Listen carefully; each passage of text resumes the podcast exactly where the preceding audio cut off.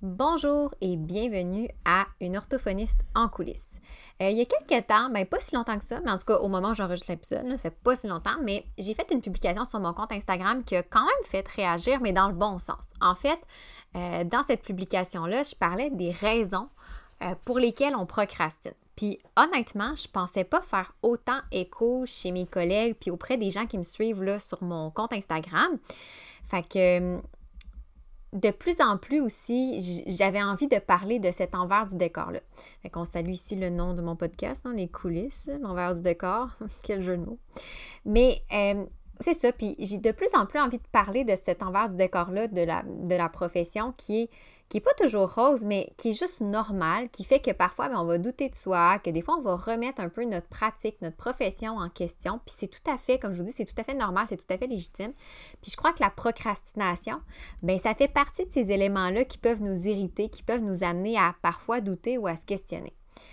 Mais bon, tu sais, dans un post Instagram ou dans une story Instagram, c'est pas vraiment là que je peux élaborer tant que ça sur le sujet. Fait que c'est pour ça que j'ai décidé de reprendre un peu cette publication-là, mais d'en faire un épisode de podcast au complet où là, je vais vraiment vous partager les raisons qui, selon moi, font qu'on procrastine, notamment ben, dans la fameuse rédaction de nos rapports. Une orthophoniste en coulisses, un podcast pour les professionnels touchant de près ou de loin au langage et qui veulent mieux gérer leur pratique et comprendre les enjeux actuels dans le domaine de l'apprentissage. Je suis Marie-Philippe Prodry, une orthophoniste québécoise passionnée et ambitieuse, œuvrant au privé depuis 2015. Je vous partage ici mes réflexions, mes découvertes, ainsi que mes discussions avec d'autres spécialistes du milieu. Mon but? Vous aider à mieux comprendre la réalité actuelle et les enjeux qui entourent l'orthophonie et vous donner les outils afin d'optimiser votre pratique. Premièrement, euh, avant d'aller plus loin, là, euh, je pense que c'est important de préciser un petit peu c'est quoi la procrastination. Euh, je ne suis pas allée chercher loin là, dans mes définitions. Dans le fond, procrastiner, c'est tout simplement le fait de reporter une ou plusieurs tâches à un moment ultérieur avec différents prétextes. Puis, c'est sur la deuxième partie de la définition que je veux m'attarder, c'est-à-dire les prétextes. Puis là, aussi, je tiens à vous dire que, à part ce que j'ai moi-même appris au fil de mes lectures, des podcasts que j'ai écoutés, euh, des réflexions que j'ai moi-même faites pour moi par rapport à ma pratique, je n'ai pas réalisé d'études scientifiques quelconques. Fait que je vous partage vraiment le fruit de ma réflexion. Pas plus compliqué que ça. Je suis pas non plus psychologue. Puis, euh, dans certains cas, ben oui, les patterns de procrastination qu'on a, ben ça peut être juste plus que des petits prétextes. Fait qu'il ne faut pas hésiter à aller chercher l'aide professionnelle adéquate là, selon notre situation. Maintenant que mon petit disclaimer est fait, on retourne au sujet principal.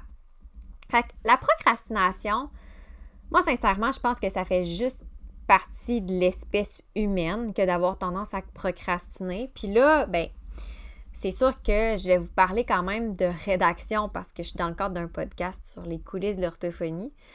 Mais mon chum, il pourrait vous en dire long sur euh, toutes les factures que je vais laisser traîner trop longtemps sur mon bureau puis que je devrais classer. Ou encore mon tas de linge propre qui s'accumule puis que je plie toujours. Genre après, m'a dit 8-10 fois que je devrais le faire, mais que oh, c'est pas grave, ça peut attendre à demain, c'est vraiment pas urgent. Puis oh, je suis trop fatiguée, anyway. Puis là, à un moment donné, ben, j'arrive, j'ai plus de paire de bas, j'ai plus de paire de bobettes propres à mettre. Puis là, ben, je suis comme confrontée au fait accompli que je dois plier mon linge. Fait que la procrastination, là, c'est pas juste pour nos rapports d'orthophonie. En tout cas, je sais pas vous, mais moi, c'est dans différentes sphères de ma vie. Fait que c'est pour ça que je dis qu'à la base, moi, je pense que la procrastination, c'est quelque chose qui est normal parce que c'est la, la conséquence, en fait, d'une réaction, ben, de réactions qui sont 100% naturelles, qui sont carrément gravées dans notre code génétique. C'est ça un peu que je veux aborder aujourd'hui quand je parlais des prétextes et des, raisons. C'est pas tant la procrastination en soi. Parce que s'il y a une chose que j'ai appris dans les derniers temps, puis justement avec toutes mes réflexions, c'est que le problème, c'est qu'est-ce que la procrastination cache. Donc, c'est pas la procrastination le problème, c'est juste une conséquence.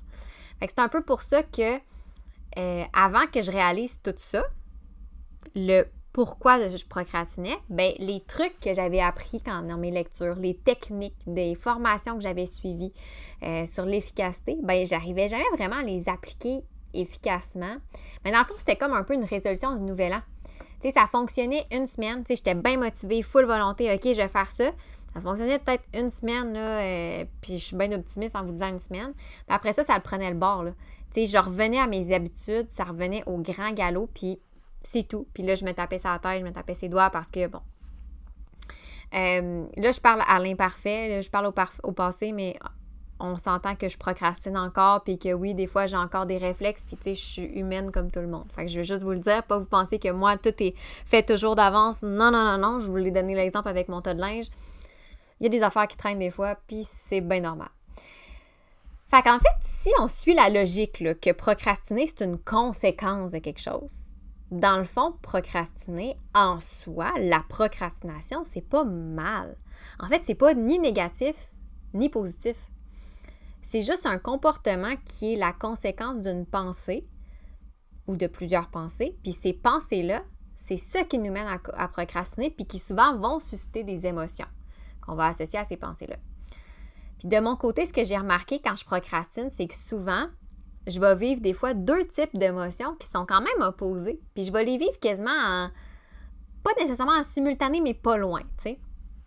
La première le premier type d'émotion que je vais ressentir, ben, c'est de la culpabilité puis des fois de l'angoisse. Puis je pense que c'est souvent ça qu'on associe à la procrastination. Tu sais, on sent l'espèce de côté de culpabilité. Tu sais, mettons, je me dis, j'ai procrastiné une tâche. Fait que là, quand je m'y mets à cette tâche-là, mais là, c'est parce que j'ai comme plus le choix, là. Je suis vraiment, tu sais, euh, c'est comme plier mon linge. J'ai plus le choix de le plier parce que j'ai plus de bobette propre, tu sais. fait que je travaille sous pression.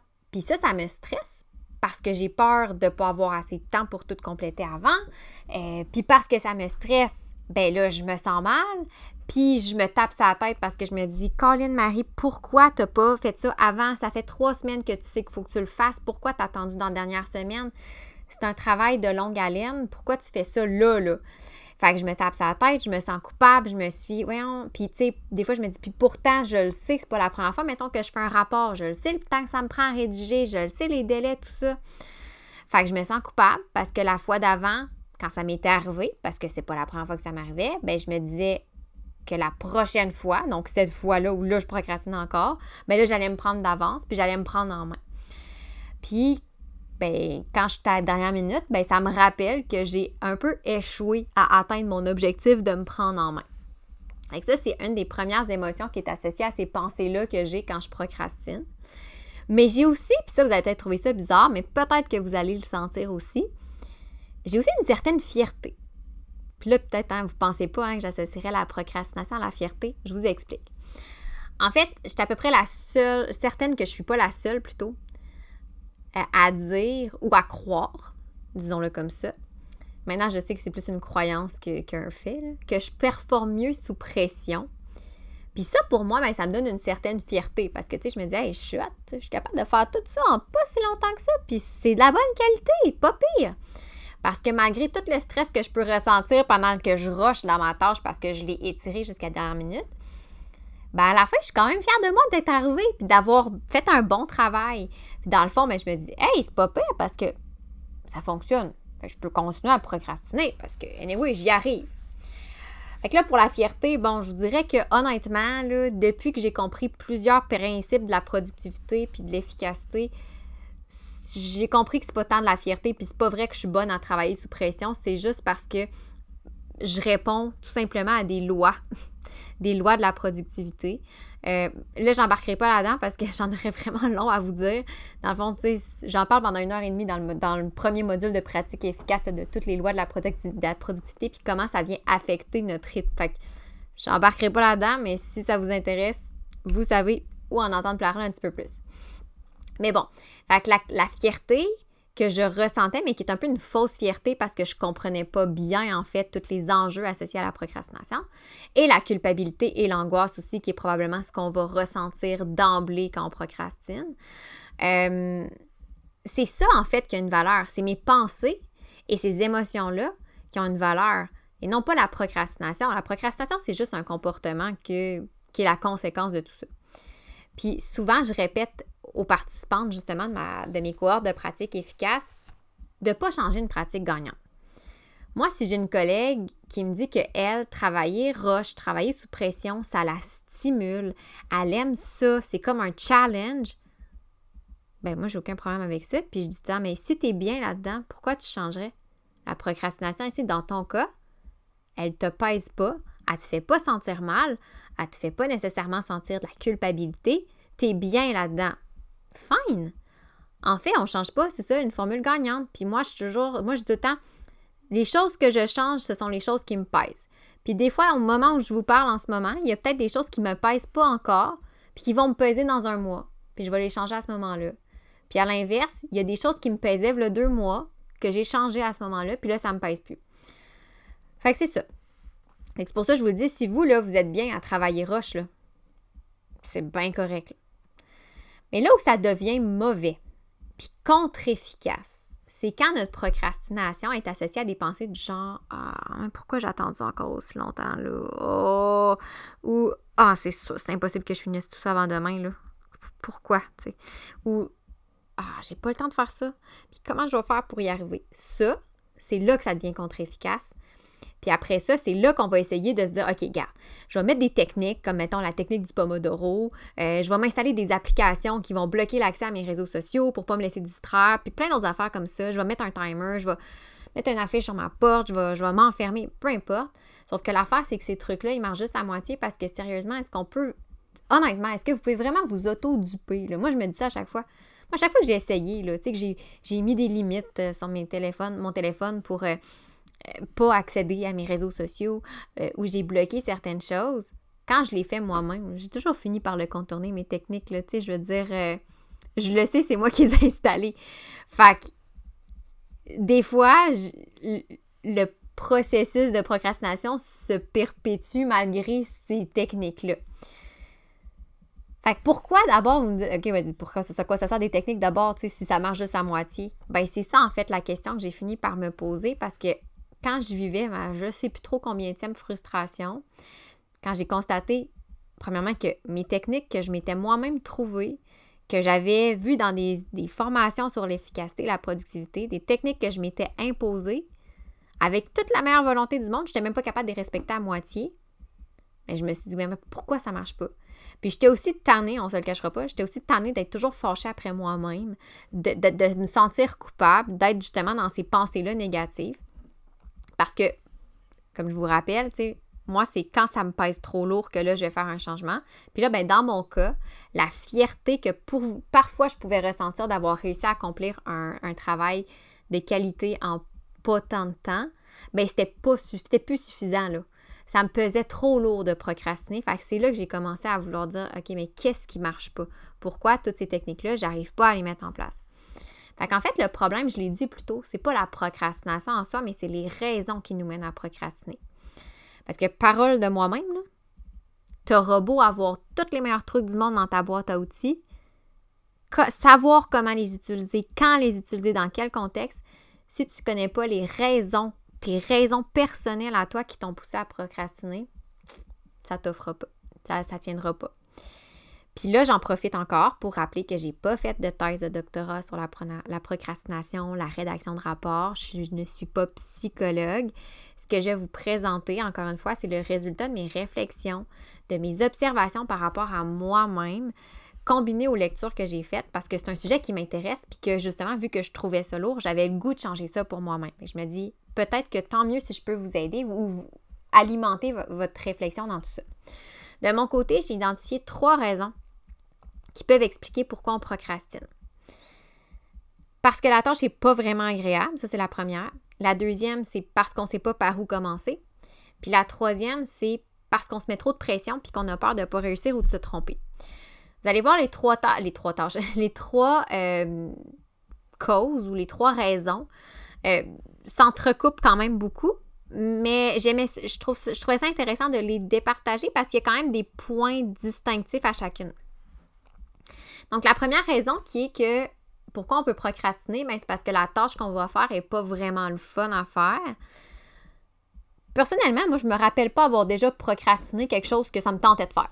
Tu sais, au contraire, là, je compte, je compte plus le nombre de fois où, au lieu de m'installer devant mon ordinateur pour travailler, j'ai checké un petit peu plus longtemps mon fil d'actualité Facebook, j'ai pensé à aller voir mes stories sur Instagram, j'ai lu une page de plus de mon roman, puis c'est drôle aussi parce que quand on procrastine une tâche, même des tâches qui, en temps normal, nous semblent pas tant le fun, genre laver sa vaisselle ou ranger son linge. Quoi dans mon cas, il faudrait vraiment que je travaille là-dessus parce que plier mon linge, je pense que c'est la chose que je procrastine le plus.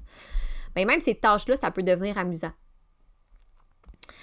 Fait que là, je pense que je vous apprends rien en vous disant qu'on va procrastiner les tâches qui sont pas tant agréables, mais est-ce que vous savez pourquoi? Ça nous paraît pas agréable? Et c'est là que c'est intéressant, que ça devient intéressant. En fait, ça nous vient d'une réaction, tout ce qui est de plus primaire, qui est ancré en nous depuis des milliers d'années, qui est la fuite. On est programmé pour éviter tout ce qui pourrait nous faire souffrir. Puis c'est normal. Tu sais, c'est notre instinct de survie, tout simplement. Je donne un exemple. Mettons que tu te promènes toute seule dans une rue le soir, qui fait quand même noir, puis tu passes devant une ruelle qui n'est pas vraiment éclairée. Je suis pas sûre que ton premier réflexe, ce serait d'aller là, tu sais, ou de t'arrêter, mais plutôt de te dépêcher. Là, je suis désolée, là, c'est la, c'est fan de True Crime en moi qui ressort, mais vous comprenez le principe. c'est par instinct de survie. Donc, notre instinct de survie va nous amener à accélérer le pas plutôt que s'arrêter. Bon, dans les faits, on s'entend qu'écrire un rapport, c'est pas souffrant, ça met pas notre vie en danger, mais sur le plan mental, sur le plan cognitif, sur le plan de nos représentations, de nos croyances, ça peut l'être. Premièrement, ben, on sait que ça va nous prendre quand même du temps. Ça va nous demander de la concentration, on va se poser des questions, on peut des fois douter de nous, on va stresser, tout ça. Ben, tout ça, c'est une forme de souffrance. Pas, pas la souffrance extrême, mais c'est pas un sentiment agréable. C'est pas des pensées agréables. C'est pas une situation qu'on aime particulièrement.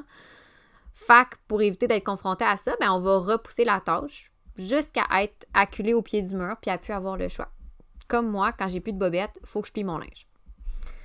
Puis personnellement, moi j'ai réalisé, il n'y a pas si longtemps que ça, je vous dirais, là, au moment où j'enregistre cet épisode de podcast-là. Pour les rapports, ça fait un bout que j'avais réalisé, mais pour tout le reste, je l'ai réalisé peut-être euh, à l'automne. J'ai réalisé qu'à chaque fois que je dois produire quelque chose qui me demande d'écrire, de créer, en fait. Que ce soit un rapport, que ce soit le contenu d'un épisode de podcast, euh, le module pour une formation, euh, du contenu pour mes réseaux sociaux, j'ai toujours envie de fuir. En fait, j'ai toujours tendance à repousser. Mon réflexe premier, toujours, toujours, c'est de repousser la tâche. Puis pourtant, je suis quelqu'un qui adore écrire. Fait que dans les faits, c'est pas, pas l'effet d'écrire que je trouve désagréable, c'est parce que je me dis, j'ai des pensées qui sont peut-être pas tant le fun, que j'ai pas le goût de confronter. Fait que je suis là, ah, en fait, c'est que d'emblée, je vais me dire, mettons, je sais pas quoi écrire, ah, je sais pas si ça va être bon, euh, ah, ça se peut que j'ai à tout recommencer, puis finalement, je vais avoir perdu mon temps, euh, ça va être long, je suis fatiguée, etc., etc. Vous comprenez le principe.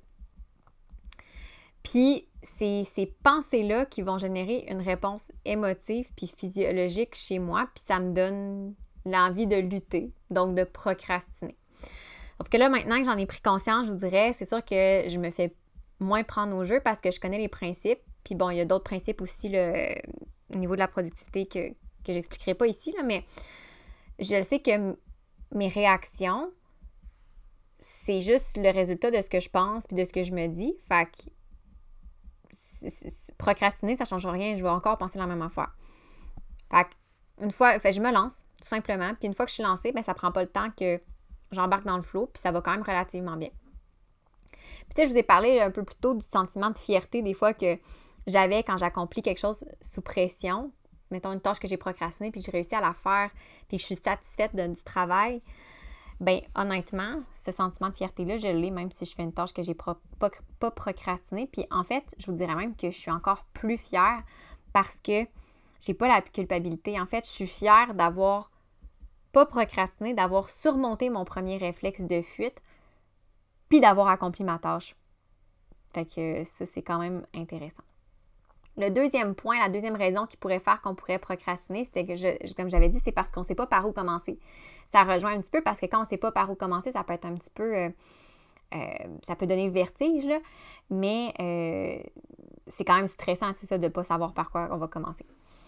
Fait que, bon, quand c'est une tâche qui dure deux minutes, c'est tel que tel, là, mais généralement, c'est pas ça qu'on va procrastiner, hein. Quoique dans mon cas, maintenant, si je reprends mon exemple de facture, si je les classais au fur et à mesure, ça me prendrait moins que deux minutes. Là, quand j'en ai plusieurs qui s'accumulent, ça prend plus que deux minutes. Puis ça m'amène d'ailleurs sur un point. Ça aussi, ça peut être quelque chose qu'on procrastine. Tu sais, quand on laisse des choses s'accumuler, genre nos courriels, la mise à jour de dossiers, euh, des retours d'appel, bien plus qu'on en a long à faire, moins que ça nous tente de commencer parce qu'on ne sait pas par où commencer, puis là, on voit toute l'ampleur de la tâche. Fait qu'on est un peu comme déjà découragé avant même d'avoir commencé, puis on se dit ben, que on n'a pas tant de temps que ça anyway, mettons. Fait qu'on se dit, ah, j'ai un bloc de trois heures de libre demain, fait que je vais être plus en forme demain, puis je vais pouvoir tout clencher d'un bout. Ça vous parle-tu, ça? En tout cas, moi, ça m'est arrivé très souvent de me dire ça. Puis encore aujourd'hui, je me fais prendre, puis je procrastine. Fait que le problème, en fait, c'est que plus qu'on reste dans cette espèce d'état de statu quo, c'est-à-dire à pas commencer, à rien faire, plus qu'on va vouloir rester, ben, pas qu'on va vouloir, mais plus qu'on va rester dans cet état-là, plus que ça va être difficile d'amorcer le mouvement. Fait que mon truc à moi, c'est vraiment, je commence par une petite tâche. Par exemple, si je reprends la, rédaction de rapport, ben moi, ce que j'ai fait, c'est que j'ai décortiqué tout ce que je devais faire en sous-tâches. Fait que quand ça ne me tente pas de commencer, mais ben, je regarde ma liste de sous-tâches, puis là, j'en prends une qui est pas longue puis qui est facile. Fait que là, après ça, je tombe dans un mode de tant qu'à y être. Ben là, tant qu'à avoir fait ça, je vais faire ça. Je vais faire cette tâche-là ben là, je viens de faire celle-là, puis je viens de faire celle-là. Ben, tant qu'à faire, je vais faire celle-là. Puis là, ainsi de suite. La première chose que je sais, ben, c'est que je suis rendue un peu dans mon flot, puis j'ai la moitié du travail de fait. Et voilà. C'est la même chose aussi quand je dois enregistrer un épisode de podcast. Hein. Même si, pour vrai, j'adore ça, être devant mon micro, j'adore ça parler, j'adore ça, trouver des idées de sujets. Mais ça me prend tout le temps un petit coup de pied au derrière pour me starter parce que je sais que j'en ai toujours pour au moins deux à quatre heures de travail pour chaque épisode. Fait c'est quand même long. Je sais que je vais avoir du travail. Fait que quand je commence, je me dis, OK, ben, je vais créer mon dossier. Après ça, je vais écrire le titre. Après ça, je vais mettre les grandes lignes. Puis après ça, ben, je suis lancée. Puis je en viens que j'ai publié mon podcast, mon épisode. Moi, j'aime un peu ça comparer euh, ça aux comics. Là. Je sais pas si vous connaissez ça, euh, les Looney Tunes. si vous êtes plus jeune que moi, euh, en bas de 30 ans, peut-être que ça vous dit pas grand-chose. Mais dans le fond, dans les Looney Tunes, il y a le coyote, puis il y a Roadrunner, puis coyote, en fait, il essaie toujours d'attraper Roadrunner par plein de moyens, puis ça réussit jamais. Dans le fond, Roadrunner réussit toujours à sauver, puis coyote, il se fait tout le temps pogner par ses propres pièges, hein? les techniques, on se fait prendre par nos propres techniques. Puis, je me rappelle un épisode par rapport au mouvement où le coyote, en fait, ce qu'il avait, c'est qu'il voulait faire une espèce de rouler une grosse pierre ronde, en fait, une boule, je sais pas, je peux appeler ça une boule de pierre, mais en tout cas, une grosse pierre ronde pour qu'elle écrase le Roadrunner quand il arriverait à sa hauteur. Fait qu'il avait mis comme la boule en hauteur, plus haute comme sur un, cap. Puis il s'était dit, je vais la faire rouler pour que quand le Roadrunner va passer sur la route en dessous, la boule va l'écraser, puis ben, je vais pouvoir euh, me régaler et manger du Roadrunner. Sauf que l'affaire, c'est que euh, le coyote, il y avait vraiment de la misère à la mettre en mouvement. Il fallait vraiment qu'il force. Puis la pierre, elle se mettait pas en mouvement. Fait qu'il forçait, il forçait. Puis quand il a réussi à se mettre en mouvement, mais ben là, c'est mis à accélérer lentement. Mais entre-temps, bon, Roadrunner, il a réussi à passer, mais c'est pas ça le but de l'histoire. Elle s'est mise à accélérer lentement, puis à un moment donné, là, elle a pris son momentum, puis elle a roulé super vite. Mais à chaque fois qu'il faut que je me motive, j'ai cette image-là en tête. Je me dis, OK, c'est comme la pierre que le coyote il fait rouler. C'est tough au début, ça demande du jus de cerveau, ça demande la motivation. Parce que j'ai cette grosse pierre-là à pousser qui est en fait ma tâche, puis j'aurais donc envie de pas la pousser puis de la remettre à plus tard. Puis là, juste de penser à ça, de savoir que, bon, la grosse pierre va rouler puis va prendre sa vitesse, on dirait que ça m'aide à mobiliser. Fait que tant mieux si ce truc-là peut vous aider. Mais moi, quand je veux procrastiner, je pense au Roadrunner puis au Coyote. Puis ça marche. Dans mon cas, en tout cas.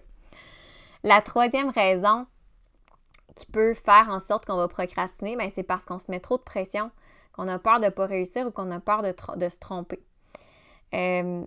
Encore une fois, comme je l'ai dit, c'est relié quand même aux deux premières, mais je veux quand même approfondir ce point-là. Parce que dans plusieurs cas, pour moi, j'ai remarqué que les tâches pour lesquelles je procrastine, c'est des tâches pour lesquelles je vais me mettre quand même de la pression. C'est des tâches où j'ai peur de me tromper, des tâches où j'ai peur de me faire juger, j'ai peur de ne pas réussir, etc.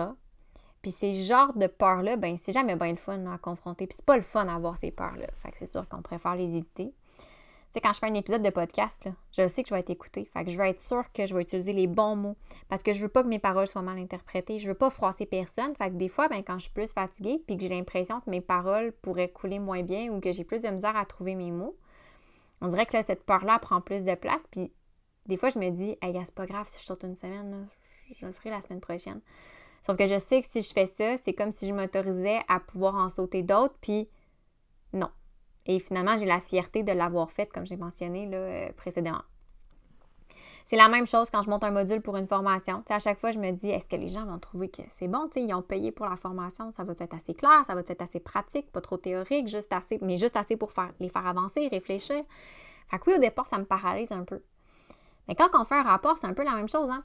Veux, pas, il y a une forme de pression qui vient avec ça parce que, ben, on espère que le parent ne sera pas déçu de notre conclusion. Tu surtout, en tout cas, euh, je vais parler pour moi au privé. Tu sais, des fois, les parents, ils viennent nous voir, ils ont un motif de consultation, ils ont une demande précise. Fait que, tu sais, on se dit que c'est un peu comme un point de non-retour, une éval, dans le sens où on se dit, eh bien, je pose une étiquette. J'aime pas le mot étiquette, mais vous comprenez. C'est un peu comme poser une étiquette à l'enfant. Puis on se dit, il faut pas que je me trompe parce que c'est lui qui va subir les conséquences si je me trompe. Puis je veux pas ça. Puis en plus, on sait que on peut être lu par d'autres professionnels, que certains de ces professionnels-là ont peut-être plus d'expérience que nous, qui ont peut-être un autre regard sur la situation, qui pourraient peut-être remettre en question nos conclusions et donc nos compétences professionnelles. Bon. Fait que là, vous voyez le genre, là, tu sais, c'est tous ces éléments-là qui font que ça, on se met beaucoup de pression. Puis heureusement, ce que j'apprends de plus en plus à chaque jour, c'est que toutes ces croyances-là, mais ben, souvent sont fausses. En fait, j'ai pas, j'ai rarement vite comme ça, j'ai pas eu de confirmation que ces croyances étaient vraies. C'est des scénarios, en fait, qu'on se crée nous-mêmes, mais dans les faits, en fait, se tromper, c'est normal. Je dis pas, je dis pas de tout le temps se tromper, vous comprenez? Quand on fait une erreur, on prend les moyens après ça pour réparer cette erreur-là, puis pour idéalement ne pas la refaire. Mais l'erreur, ça reste quelque chose qui est fondamentalement humain. Puis, ben oui, c'est cliché, mais c'est vrai. Il y a-tu pers... En tout cas, je sais pas, là, je peux pas vous voir lever la main, mais qui s'est jamais trompé dans sa vie? De mon côté, mais il y a deux choses qui m'aident quand je sens que je me mets trop de pression. Premièrement, vous allez peut-être trouver ça drôle, je prends toujours un deux minutes pour envisager le pire scénario. ouais. En fait, je me dis tout le temps, quand je vois que je me mets trop de pression puis je commence à stresser, je me dis, ok, un peu. C'est quoi le pire qui pourrait arriver dans cette situation-là? Puis là, il faut pousser loin, là. OK, mettons, je rédige un rapport. Puis là, je me dis, OK, ben, je pourrais faire une erreur monumentale, tu je pourrais faire telle erreur. OK, puis là, ça ferait, ouais, puis, ben, je pourrais être radié de l'ordre. Ouais, puis. Ouais, c'est vrai, ma vie n'est pas finie. Sais, ma vie ne se définit pas que à l'orthophonie, même si j'adore ce que je fais, puis clairement, j'aimerais pas ça être radié de l'ordre, on s'entend.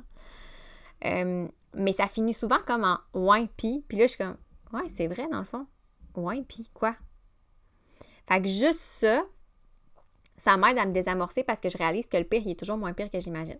Puis clairement, on s'entend que, euh, bon, je ne suis pas inspectrice à l'ordre, puis je suis pas dans le syndic de l'ordre, mais je pense pas que il faudrait faire une méchante grosse erreur dans son rapport, mettons, pour être radié de l'ordre. Euh, mais je vais quand même toujours au plus loin. Puis à un moment donné, je me rends compte que ben, ma personne, ma valeur n'est pas remise en cause c'est comme juste la situation autour. Puis ça, ça m'aide. L'autre truc, c'est que je me demande, ça serait quoi pour moi échouer à ma tâche? Parce que j'ai peur d'échouer. Puis souvent, ben, je me rends compte que je ne suis pas capable de répondre à la question. Parce que l'échec, ben, c'est comme pas quelque chose de tangible. C'est quoi échouer? tu sais, c'est vraiment relatif pour chacun. Puis même moi, je suis pas capable de dire c'est quoi pour moi-même échouer. Fait que comme je vous dis, c'est bon. Là, ces deux trucs-là, dans mon cas, ça fonctionne, mais c'est des trucs que j'ai appris en fait euh, à travers les rencontres que j'ai faites avec ma psy. Parce que non, ça ne me gêne pas de vous le dire que oui, je suis suivie depuis plusieurs années en psy, euh, par une psy, par choix. Parce que ça me fait du bien. Ça me fait du bien sur tous les plans, tant personnel que professionnel. Puis si je termine en fait cet épisode-là en disant ça, c'est parce que je sais que parfois, la procrastination, ça peut cacher des pensées puis des émotions qui sont beaucoup plus handicapante que ce que, ce que je vous ai mentionné dans cet épisode-là. Euh, je l'ai dit quelques fois dans l'épisode, c'est pas rien, c'est pas de la psychologie là, que je fais, dans le sens où c'est pas de la thérapie, c'est juste des petits points qui, je l'espère, peuvent vous faire réfléchir. Mais si les sentiments associés à la procrastination, les pensées associées à, la procrastination, ça, ça vous paralyse, si ça vient vous chercher, que vous sentez que ça vous rend non fonctionnel dans votre travail, si ça affecte votre santé mentale, ben là, je pense que le meilleur conseil que je peux vous donner dans cet épisode de podcast-ci, ben, c'est d'aller consulter un spécialiste qui va pouvoir vous aider à voir plus clair dans tout ça, à défaire les nœuds qui sont à la base de, ces comportements-là, de ces pensées-là, de ces émotions-là, puis à mettre le doigt sur les enjeux réels que votre, que, votre tendance à la procrastination va cacher, va camoufler. C'est pour ça, quand je vous parle d'envisager le pire, puis euh, de demander c'est quoi échouer, comme je vous dis, ça vient de quelques années de pratique avec ma, thérapeute, disons ça comme ça. Mais maintenant que je comprends bien le principe de l'exercice, personnellement, moi, ça m'aide. Et j'espère que cet épisode-là, ça va vous permettre en fait de prendre un petit pas de recul par rapport à la procrastination, de voir ça selon une autre perspective. Puis évidemment, j'espère aussi que dans une autre mesure, ben, ça va vous aider aussi à pratiquer votre métier d'une façon à vous sentir le plus épanoui possible puis le plus satisfait de, ce, que, vous faites. Euh, là, on s'entend que des affaires plates, là, on va toujours en vivre. Euh, des tâches plates, on va toujours en avoir. Puis oui, des fois, c'est plus difficile que d'autres moments. Puis des fois, on rush plus. Puis ça, c'est normal. Que ça, je vous dis pas que c'est toujours parfait puis c'est un long fleuve tranquille. Mais si ça vous dit de m'écrire pour me parler de vos trucs puis de votre réflexion par rapport à la procrastination, mais c'est certain que moi, je suis toujours vraiment contente d'échanger avec vous. Puis sur ce, bien, je vous dis à la semaine prochaine. Si vous avez apprécié cet épisode, je vous invite à vous abonner à mon podcast pour ne rien manquer et être avisé lorsque de nouveaux épisodes seront publiés. Je vous invite également à me laisser un commentaire ou même une cote de 5 étoiles peut-être pour me permettre de réaliser ma mission qui est de démocratiser l'orthophonie et tout ce qui entoure les besoins particuliers. En laissant un commentaire ou une note, vous permettez à mon podcast d'être plus visible pour qu'un plus grand nombre de personnes puissent en profiter. Pour en apprendre plus sur les coulisses de l'orthophonie et sur mes projets, vous pouvez me suivre sur mes réseaux sociaux mentionnés dans la description de l'épisode. Pour mes services de mentorat ainsi que les outils disponibles sur ma boutique en ligne, rendez-vous au www.mariephilippeorthophoniste.ca.